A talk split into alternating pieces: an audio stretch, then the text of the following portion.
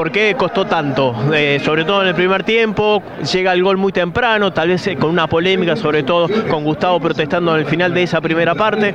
No, como dije, eh, Vélez es un equipo muy complicado, un equipo muy bueno, se nos planteó bien en el primer tiempo. Creo que en el segundo, en el segundo tiempo salimos con, con más convicción, con muchas más ganas y creo que se viene el resultado. ¿Cada vez te vas sintiendo más cómodo en este fútbol argentino? Sí, claro que sí, cada vez me estoy adaptando más, cada vez estoy queriendo más al frío, que, que es un poco complicado al principio. Y bueno, este fútbol que es muy intenso. Te iba a preguntar justamente eso, ¿cómo te llevas con el invierno? No, eh, creo que, que, ya lo estamos queriendo, como dije, hay que adaptarse, creo que, que si uno quiere estar acá y estar de la mejor manera, hay que adaptarse en todos los sentidos. Bueno, la gente llena el 15 de abril, ¿da para ilusionarse? Están prendidos arriba, con un partido menos, ya tienen 21 puntos, se están metiendo en compas internacionales también. Sí, creo que, que la gente es muy importante para nosotros, ese, ese empuje, esas ganas, creo que, que lo transmiten a uno y adentro se le la piel y, y creo que uno da todo por, por nosotros y por ellos también.